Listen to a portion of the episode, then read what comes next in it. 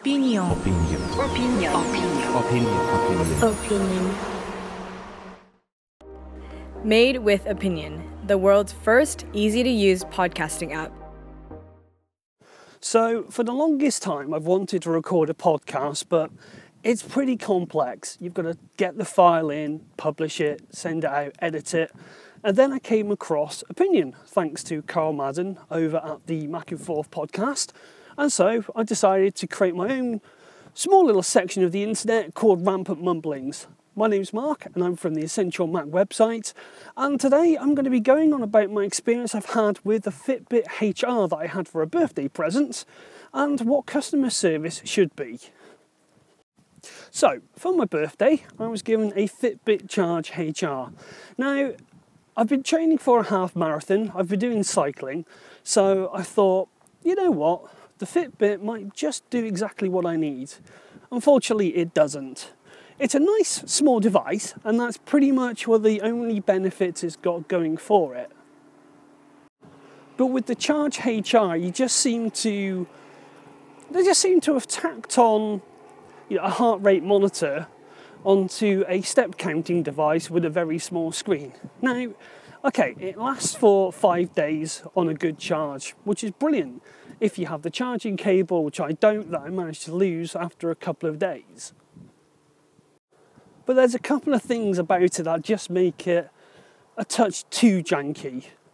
Oh, and by the way, because I'm recording this with Opinion using nothing but my um, my iPhone, you're probably going to find that there's going to be some errors. I haven't got any indents, intros, or outros, but uh, we'll see how it goes. And also, you'll hear plenty of background music like a microlight buzzing overhead.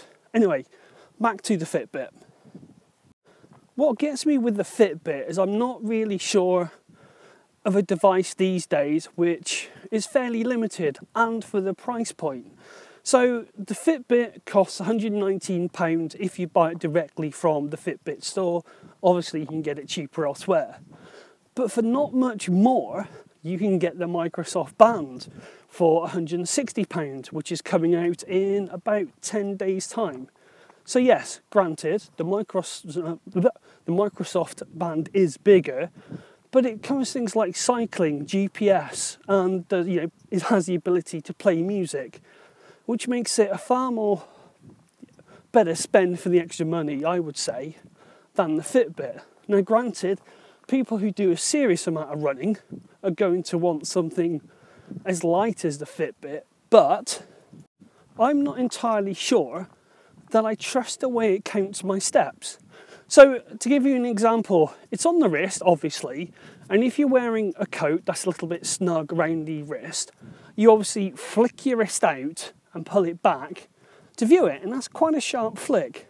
And what I noticed was that it was counting that as some steps. So then it still gets me thinking to test other things like if I'm driving my car and changing gear, does it pick that up as a step as well? So it doesn't actually seem that much more intelligent than a basic jawbone, I would imagine.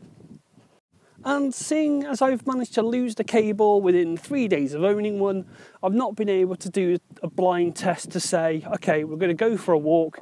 I know how far the route is, let's compare it against the iPhone or any other sort of test like that. Uh, the one thing I do like about it, which is probably the main reason why I went for this probably a bit prematurely, is the heart rate monitor. Now, I don't know how it works out the calories. I'm assuming it's something to do with uh, my weight versus my heart rate, and it works out how many calories I've burned off a day. So I can kind of live with that, but you know, when you're using it to track your steps and you're running, you know, you can't tie in with Runkeeper even to say, okay, I've just been for a two mile run, show me my heart rate over this distance. You know, all those little things. So it's a basic device. I just think it's a bit too expensive for what it is. But this brings me on to the next point. As I've said, I've lost the cable. The cable costs a whopping $16.99. So for anyone out there who always goes on about, oh, Apple, you're ripping everyone off, how can you make cables so expensive? Blah, blah, blah. you know nothing, Jon Snow, etc., etc. You know, it's not just Apple that will charge the Earth for a cable. No, they're trying to say that with the Fitbit being placed at 1999, the cable is worth just under 10% of the product. And I just find that really hard to believe. You've got the Bluetooth um, to ANT chip, um, USB dongle, the watch. So you're actually saying that the watch is only worth, when you take into account all the other things that come in the box, these watches only worth like 80 pounds or something. So anyway, getting on to the crux of my story. You would think that because the Fitbit charge HR, and it is, and I hate saying the word R because it brings out the Somerset in me, there's certain words in my life I can't say due to my birthplace, like tractor, trailer, and combine harvester, for example. Anyway, I digress. You would think that with all the media coverage, the Guardian, the Telegraph, all the tech sites picking up, picking up the Fitbit, giving it a review, there would be plenty of the charging cables available.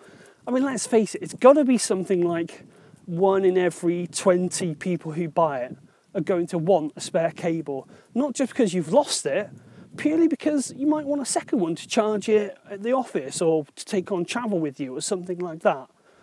So, can you imagine, after searching through eBay, Amazon, and all the rest of it, the surprising shock I had to see a four to six week waiting time on the Fitbit store?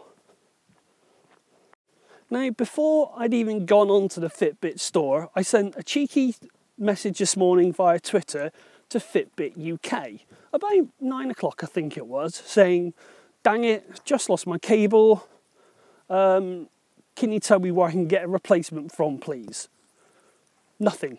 Heard absolutely nothing until later on in the day. So, quarter to two this afternoon, I ordered a Fitbit cable. And then I discovered that I ordered the wrong Fitbit cable. So I had to then go through the process of trying to get in contact with the Fitbit UK store, and that was a nightmare. So you're in the store and you see a Twitter button at the bottom of the store. So you, if like me, you're in a bit of a rush, you could be easily forgiven for thinking, right, I'm in the store, it says help near the Twitter icon, click on that. That should theoretically take me through to someone who could help or that I could send a DM to or something. No, Instead, it sends a tweet to Fitbit, not UK, the general people at Fitbit. Instead, I got a reply. The reply said, Have you tried contacting at Fitbit UK? I told them yes, and after a couple of backwards and forwards of saying, Well, I actually got your Twitter address from the help page within your store that says support at the bottom, Fitbit UK actually came back and they basically went, oh no, sorry to hear that. Uh, I sent back a message saying, oh, it doesn't matter, they're out of stock for four to six weeks.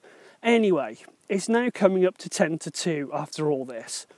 And they say, right, shipping next day if you place your order before 2 pm. So there's a bit of pressure to get this con- to get this sorted out now. No, there's no telephone number and the email address I still have yet to find on the Fitbit site. It was only by opening up the email that came after two, about a quarter of an hour later, 30 minutes later, that nestled right at the bottom. For help with your order, contact widget.co.uk. Anyway, so going around the houses, I now have a Fitbit HR with no charger that's not going to be here for six weeks. And the reason I'm wrapping this up quickly is Opinion only lets me do a 10 minute podcast. So, in short, if you're going to run a company, make sure you have some customer service. Don't hide or obfuscate, I can't say that word, in a knowledge base. Don't make it difficult. Just give people a direct line to you because they don't want to run around the houses, even if it means running around without their Fitbit HR on their arm. I've been Mark at Essential Mac. This podcast has been recorded with opinion, and until next time, ta